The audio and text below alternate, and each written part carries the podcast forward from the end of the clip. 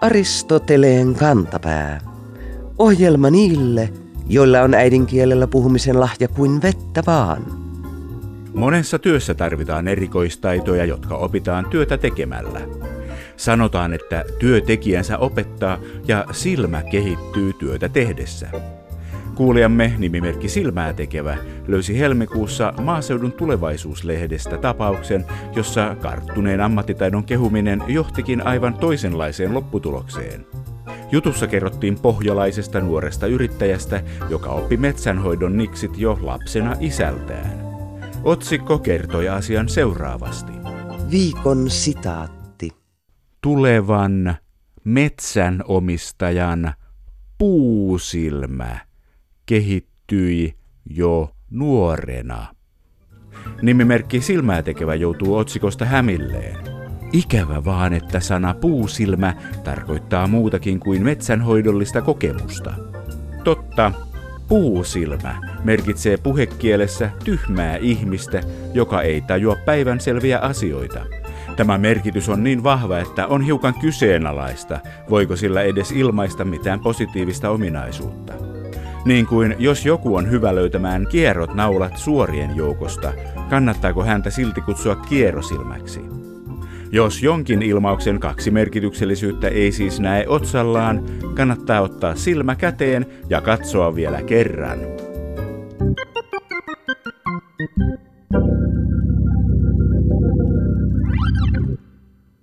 Suomi täytti viime vuonna sata vuotta satojen juhlallisuuksien voimin. Virallista Suomi Finland 100 tunnusta haki 900 järjestäjää ja sadat erilaiset hankkeet saivat sen. Niinpä itsenäistä vuosisatamme juhlittiin muun muassa lasten sävellyspajoissa, nuorten yrittäjien kilpailuilla, bioaika tulevaisuusrekan kiertueella, koko Suomi luistelee tapahtumalla, 1917 miehen tanssiesityksellä, kansallispukujen näyttelyllä, erilaisilla elokuvilla ja koko vuoden kestäneellä kokonaisturvallisuuden juhlahankkeella. Juhlallisuudet toteuttivat siis mainiosti sitä ideaa, mikä valtion itsenäisyydellä voi ajatella olevankin. Valtio on olemassa kansalaisiaan ja heidän erilaisia toimintojaan varten. Myös kirjallisuus ja runous saivat omat tapahtumansa. Hakusana kieli tuottaa Suomi Finland 100-hankkeen sivustolla 29 sivua erilaisia tapahtumia. Mukana on suomen kielen lisäksi viittomakieltä, ruotsin kieltä, saamen kieltä, selkokieltä, irania, arabiaa, monikielisiä kielikahviloita ja kielibaarin tapahtumia. Minkä ihmeen kielibaarin? Baarin internetsivuilla kerrotaan, että kielibaari on kaikille Suomen janoisille avoin kohtauspaikka. Mistä nyt on kysymys, baarittelusta vai kielikeskustelusta? Miksi kielibaari, miksei kielibistro, kielidisko tai kieliräkälä? Mitä kielibaarissa tarjoillaan? Mistä kielibaarissa juovutaan?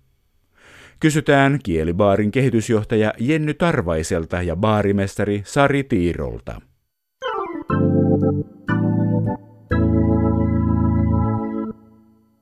Kielibaari on toiminut jo vuoden verran. Aina silloin tällöin siellä täällä näkee, että kielibaari sitä, kielibaari tätä. Mikä ihme on kielibaari? Kielibaarin kehitysjohtaja Jenny Tarvainen ja baarimestari Sari Tiiro. Kielibaari on verkossa toimiva rentohengailupaikka kaikille suomeianoisille. Me ollaan haluttu rakentaa sellainen paikka, jonne voi tulla ihmettelemään ja kummastelemaan suomen kielen ilmiöitä ja suomen kielen muuttumista rennosti, vaikka ei muistaisikaan kielioppisääntöjä. Ja se toimii nimenomaan verkossa. Joo, eli kielibaari.fi. Mutta kielibaari on kylläkin nyt sitten ottanut ikään kuin uuden askeleen. Me viemme baarin aika ajoin pilvestä kadulle elävien ihmisten pariin. Olemme pitäneet suomen kieleen liittyviä pupivisoja. Ne osoittautuvat siis suosituimmiksi kuin me osasimme odottaa sekä Jyväskylässä että Helsingissä. Niistä on tullut siis jotenkin aivan ällistyttävän rohkaisevaa palautetta.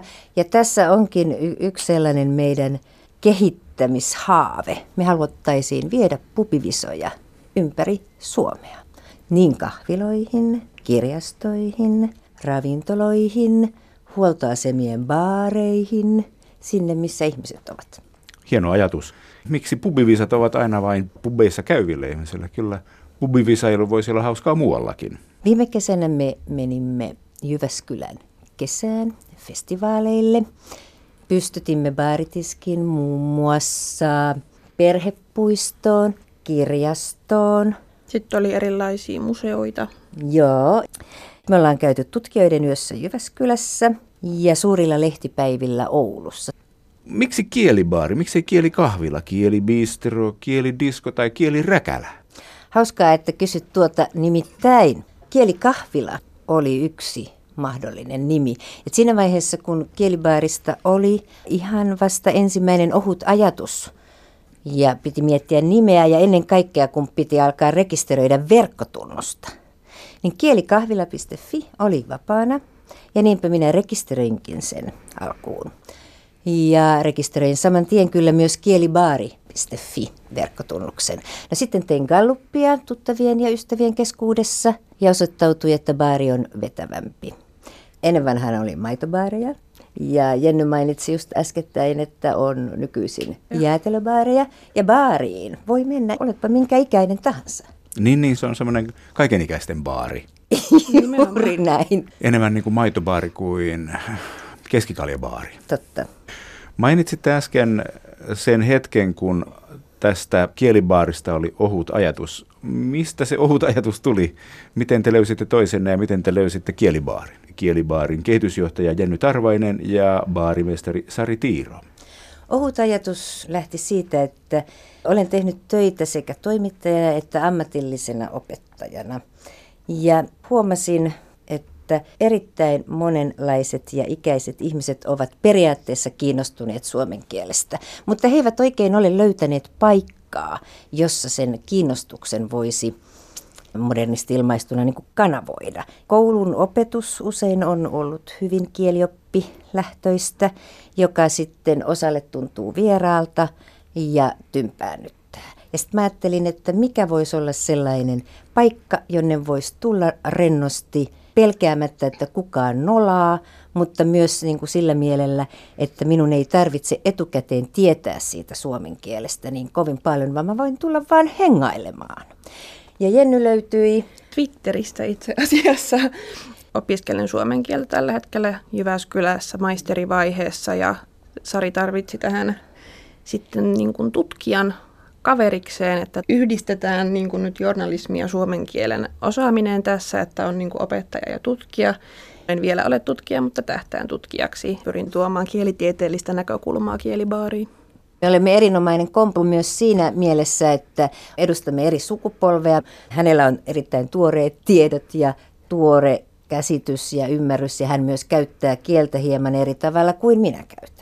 Et minusta me täydennämme toisiamme mainiosti. Joo, ja saadaan näistä aiheista myös tosi hyviä keskusteluja, kun siinä tulee just eri alojen ja eri sukupolvien väliset keskustelut. Loistavaa. Voinko antaa tässä yhden esimerkin? Kyllä. Kun Rouva Pohjoisesta soitti Kilibaarin tiskille baarimestarille, että kun minä nyt kuulin, että sieltä radiosta, taisi olla olympialaisten aika, että siellä sanottiin suksea – että kyllä minä olen oppinut, että se on susta. Hän liuutti susta, eikä suksea. Jotakin siinä liuutti susta kuulosti minun korvaani. Siinä on jotakin tuttua. Kysyin Jennyltä, Jenny ei ole koskaan kuullutkaan. No sitten soitin äidilleni, joka on 80-vuotias. Niin hänellä oli sellainen käsitys, että siinä on jotakin niin kuin runollista ja hänelle se oli hyvin tuttu. Hän on Pohjois-Suomesta kotoisin. Mutta me emme ole vielä nyt pystyneet ratkaisemaan tätä susta, suksea, niin kutsuttua sijamuotopartitiiviongelmaa, mutta kiinnostavaa. Ja se kertoo myös siitä, että miten erilainen kielellinen historia meillä baaritiskin henkilöstön edustajilla on. Joo, ja välillä nousee maantieteellisetkin erot, kun itse on Itä-Suomesta ja Sari niin. sitten pohjoisemmasta. Niin. Loistavaa. Ja sitten vielä tapatte Twitterissä, niin siinä on myös tämmöinen moderni maailma mukana. Minkälaisia ihmisiä kielibaarissa käy? Kielibaarin kehitysjohtaja Jenny Tarvainen ja baarimestari Sari Tiiro. Verkkoanalytiikassa olemme vielä keltanokkia. mutta me tiedämme varsin hyvin, mitä, mitä turuilla ja toreilla tapaamamme ihmiset ovat. He ovat aika kiintoisasti hyvin erilaisista taustoista. Joillain voi olla pitkäikäinenkin kiinnostus suomen kieleen. Ja sitten on myös ihan, jotka on vasta ikään kiinnostuneet. Ja sitten on paljon henkilöitä, jotka ei puhu suomea äidinkielenään. Eli meillä on ollut todella monta henkilöä, jotka ovat piipahtaneet tiskillä, esimerkiksi ruotsin suomalaisia, mutta myös ihan ruotsalaisia, saksalaisia, hollantilaisia, amerikkalaisia, jotka opiskelevat suomea. Ja aina syynä tosiaan ei ole myöskään se, että heillä olisi suomalaisia sukujuuria, vaan voi olla ihan puhtaasti vaan kiinnostus kieleen. Ja esimerkiksi tutkijoiden yössä meidän ihan tämä baarin henkilöstö sai myös vahvistusta henkilöstö, jolla oli äidinkielenään unkari, mutta puhuu kuitenkin loistavaa suomea. Että meillä on monimuotoista porukkaa molemmin puolin tiskiä ja yhteinen asia on se, että on yhteinen innostus suomen kieleen. Kuulostaa vähän myös siltä, että tähän voisitte avata kauheasti uusia erilaisia haarakonttoreita. No niin, ajatuksia laajentamisesta on ja haarakonttoreista. Kielibaari on saanut nauttia koneen säätiön myöntämästä apurahasta, jonka avulla pystyimme kehittämään ensiksikin niin kutsuttua infrastruktuuria, eli mitä siellä on ja millä tavalla siellä on nautittavaa tarjolla. Mutta lisäksi me saimme mahdollisuuden just kokeilla näitä live-tapaamisia, joista olemme nyt erittäin innostuneita ja meillä on se tunne, että niitä voisi viedä laajemminkin Suomeen sekä kielikeskusteluja että tällaisia kielivisoja erilaisissa paikoissa, niin baareissa, pubeissa, ravintoloissa, kirjastoissa, kahviloissa.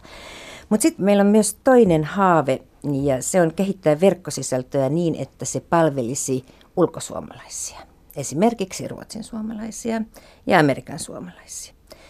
Tätä me emme voi tehdä pelkästään omin voimin, vaan jotta päästäisiin ulkosuomalaisten palvelemisessa eteenpäin, niin tarvitsemme siihen yhteistyökumppaneita ja lisää osaavia, mukavia ihmisiä. Mitä kielibarissa sitten on? Meillähän on monen muista kimaraa täällä nettisivuilla. Julkaistaan meidän omia ja sitten lukijoiden oivalluksia kielestä, kutsutaan niitä bongailuiksi, sieltä löytyy oma osuus niille. Ja sitten on pitempiä artikkeleita, semmoisia hengailuja, joissa on vaikka just yleistajuistettua kielitiedettä tai joku muu vähän pidempi artikkeli jostain mielenkiintoisesta kielen ilmiöstä. Sitten myös kootaan kielikeskustelua kielibaarin sivuille, eli on semmoinen välähdyksiä palsta, jonne linkitetään muualta netistä kielikeskustelua. Ja tehdään myös videohaastatteluja tämmöiselle elonmerkkejä-palstalle. Siellä nostetaan esiin ja esitellään ihmisiä ja ilmiöitä, jotka meidän mielestä edistää suomen kielen elinvoimaisuutta. Ja ollaan tehty myös yhteistyötä koululaisten kanssa – sieltä hengailuosiosta nyt muistaakseni voi lukea ysiluokkalaisten kielipiteitä suomen kielestä. He ovat valinneet jonkun aiheen, mikä suomen kielestä on kiinnostavaa ja kirjoittaneet siitä mielipidekirjoituksen. Eli meillä on todella monenlaista siellä sivuilla ja sitten on uutiskirjettä. Muistankohan mä tässä nyt kaikkea edes, kun on aika paljon tavaraa. Ja noista elonmerkkejä videoista, niin meillä on siellä pari hittiä. Litku Klemetin haastattelu. Joo, sitten on Turmion kätilöiden haastattelu ja taitapa siellä muutaman suomen kielen professorinkin haastattelu olla. Bongailuja ja hengailuja. Minkälaisista asioista ihmiset tekevät näitä bongailuja? Aika paljon korostuu innovatiivisuus kielessä. Tästä Sarilla on loistava painamusesimerkki. Niin, eräs kävijä kertoi, että hän oli ollut sisarensa kanssa mökkireissulla. Ja kun he mökkipolkua kävelivät ja kantoivat sitten evästä ja koria ja mitä mökille nyt ylipäätään viedään, niin hänen sisarensa oli todennut, että onpas minulla painamus, painava kantamus. Ja se oli me, meidän baarin henkilöstön mielestäkin vallan mainio ja niinpä me sen julkaisimme ja viestitimme bongaajalle, että nyt tämä sisaresi painamus on verkossa kaikkien Suomen janoisten luettavana. Ja sieltä tuli todella ilahtunut, kiitos. Toinen hauska esimerkki tämmöinen kuin ovempana, kun kaverini yritti sanoa, että lähempänä ovea, josta tuli ovempana. Eli tämmöisiä todella innovatiivisia uusia tapoja käyttää kieltä, mutta on tainnut bongauksiin tulla myös ihan, jos on jossain lehdessä huomattu jotain omituista, kummallista, jännittävää. Vähän samalla tavalla kuin Aristoteleen kantapäällähän on oma Facebook-ryhmänsä, jossa siis on myös bongauksia ja keskustellaan kielen pienistä ja isommista ilmiöistä ja huomioista. Että meillä on ikään kuin hieman siis samantyyppistä. Kuulostaa hauskalta. Ei kuulosta lainkaan siltä, että kielibaarissa oltaisiin kauhean tiukkapipoisia. Päinvastoin kaikkea muuta kuin tiukkapipoista. Se on ollut se ajatus, että kielestä voidaan keskustella rennosti ja kaikkien näkemyksiä kunnioittavasti. Jos voi kääntää näin päin, niin me emme oikeastaan haluaisi kielivaariin ilkkujia tai sellaisia besservissereitä, jotka haluavat nolata toisen. Onko jotain toistuvia aiheita, mistä kysytään tai mitä nousee esille näissä kielivaarin asiakkaiden kanssa käymissä keskusteluissa? Kielivaarin kehitysjohtaja Jenny Tarvainen ja baarimestari Sari Tiiro. Kielen muutos kyllä siis tulee kiinnostavalla tavalla niin kuin, vähän niin kuin ihmettelyjen kautta, kun olemme tavanneet ihmisiä. Varsinkin jos on kysymys hieman varttuneemmista ihmisistä, joilla on ehkä vuosien kielenkäyttöhistoriaa ja kouluopinnoista on jo jonkin verran aikaa, niin saattaa tulla ihmettelyä, että hei, että mikä tämä on, että kun nuorethan eivät enää kirjoita yhdys, sa, no ja ikään kuin oikein. Mutta aina tällaisesta hämmästelystä ja ihmettelystä, niin sitten pääsee niin kuin ihanasti keskustelemaan kielen muuttumisesta. Onko kielibaarilla jokin missio? Mihin kielibaari tähtää? Kielibaarin kehitysjohtaja Jenny Tarvainen ja baarimestari Sari Tiiro. Kielibaarin perimmäinen tavoite on, että voidaan omalta osaltamme yhdessä muiden kielialan toimijoiden kanssa ja oikeastaan koko kieliyhteisön kanssa vaikuttaa siihen, että suomen kieli säilyy elinvoimaisena, kuten se tälläkin hetkellä on. Onko tässä ollut taustalla semmoinen, että olisitte jollain lailla olleet tyytymättömiä valitsevaan kielikeskusteluun? Se on ehkä ollut vähän yksipuolista suomen kieli katoaa, englanti valtaa näin kärjistettynä, niin halutaan myös ilmaista, että näin ei välttämättä ole. Ei tarvitse olla huolissaan ja me yritetään tähätä siihen, että ei tarvitse olla huolissaan jatkossakaan. Tuntuuko teistä siltä, että viime vuosina olisi tapahtunut jotain sellaisia asioita, että maailma ja Suomi olisi tullut kypsäksi kielibaarille, että ihmiset haluavat keskustella kielestä eri tavalla kuin ennen? Nyt kysyt kyllä aivan älyttömän kiintoisa asia siinä vaiheessa, kun tämä jo aiemmin mainittu ohut ajatus kielibaarista syntyi, niin taustalla oli se havainto tai fiilis, että Suomessa asuvat ihmiset ovat innostuneita suomen kielestä. Ja nyt on jotenkin merkkejä siitä, että tämä kiinnostus suomen kieleen on entisestään voimistumassa. Joo, ja mietittiinkin, että Osa syy siihen voi olla tämä viimeaikainen julkinen keskustelu, joka on tuonut esiin huolta suomen kielen tulevaisuudesta, että onko se kenties saanut ihmiset kiinnostumaan siitä, mitä suomen kielelle kuuluu nyt. Aristoteleen kantapään yleisön osasto. Osaako jokainen suomalainen peruskoululainen hiihtää? Ei välttämättä. Eikä kaikkialla Suomessa siihen ole joka talvi edes mahdollisuutta – Uusimmassa opetussuunnitelmassa hiihtoa ei enää lajina edes mainita. Koululaisissa on yhä enemmän täysin hiihtotaidottomia. Yle uutisoi maaliskuussa asiasta näin hauskasti. Peruskoulun läpi voi luistella hiihtämättä metriäkään. Aristoteleen kantapään kuuntelija nimimerkki Hiihtomonomaani ihaili kahden talviliikuntalajin näppärää yhdistämistä otsikossa – Ehkä koulussa luistellaan nykyään hiihtämisen sijaan. Mahdollisuus väärin ymmärrykselle tarjoutuu kuitenkin, koska kun sanotaan, että asia luistellaan läpi, sillä tarkoitetaan nopeaa ja helppoa, jopa huolimatonta tai vaillinaista suorittamista. Aristoteleen kantapää muistuttaa, että urheilusuorituksena luistelu ei ole helpompaa kuin hiihtäminen, eikä peruskoulusta pääse hiihtämättäkään yhtään helpommalla läpi.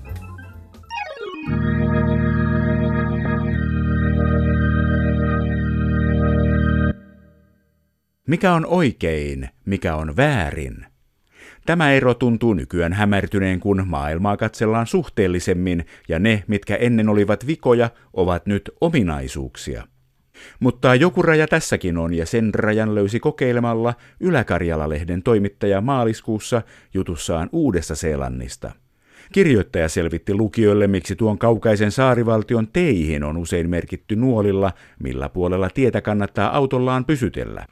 Hänen mukansa syy on se, että Viikon fraasirikos. koska Uudessa Seelannissa ajetaan väärällä puolella tietä. Kuulijamme nimimerkki Saarikosken isäntä Valtimolta pohtii, millä puolella tietä Uudessa Seelannissa lopultakin ajetaan. Ilmeisesti toimittaja yrittää sanoa, että maassa on vasemmanpuolinen liikenne. Nyt hän tulee kuitenkin väittäneeksi, että koska kaikki ajavat siellä väärällä puolella, uusiseelantilaiset ajavat tien oikealla puolella. Aristoteleen kantapään ajoratafraasien nopeusvalvontakamera on samaa mieltä. Ilmaus väärä puoli ei lopultakaan kerro lukijalle mitään, joten yksinkertaisinta olisi käyttää ilmausta ajaa vasemmalla puolella tai vasemmanpuolinen liikenne.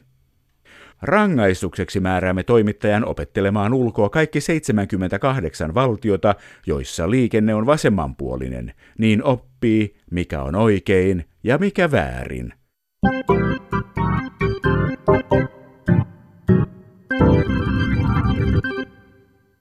Joskus kieli järjestää hassuja yllätyksiä. Ajatellaan nyt vaikkapa aritmeettista toimitusta nimeltään kertolasku. Se tulee sanasta kertoa, jonka alkuperäinen merkitys suomen kielessä on toistaa, tehdä uudemman kerran. Tässä merkityksessä sana on tunnettu aina 1600-luvulta saakka, kun taas merkitys kuvata, esittää, tuli mukaan vasta parisataa vuotta myöhemmin. Samoihin aikoihin, 1820-luvulla, sana kertoa korvasi laskutoimituksen nimeltään multipliseeraaminen. Tähän asti kaikki on selvää, mutta sitten kun lasketaan kaksi kertaa kolme, kertomista ilmaisee sana kerta.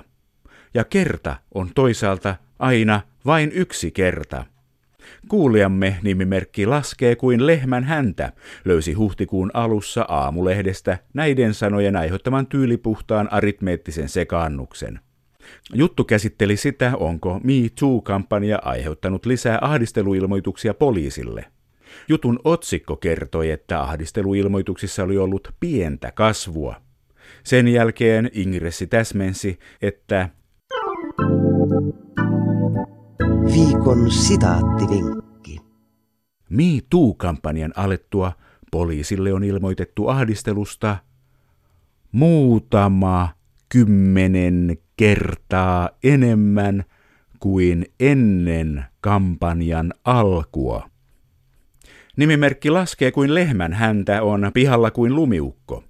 Ilmoituksia ei ole tullut vain kymmenkertaisesti, vaan muutama kymmenen kertaa enemmän. Miten tämä voi olla otsikon ilmoittamaa pientä kasvua?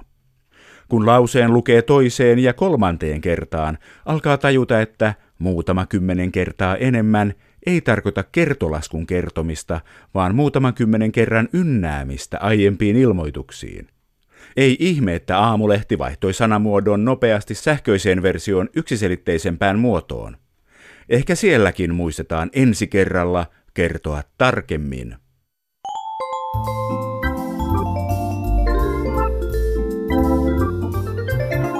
Kerro Aristoteleen kantapäälle, mikä särähtää kielikorvassasi. Tee se internetissä osoitteessa www.yleradio1.fi kautta Aristoteles tai lähetä postikortti PL 58 00024 Yle. Aristoteleen kantapää selvittää, mistä kenkä puristaa.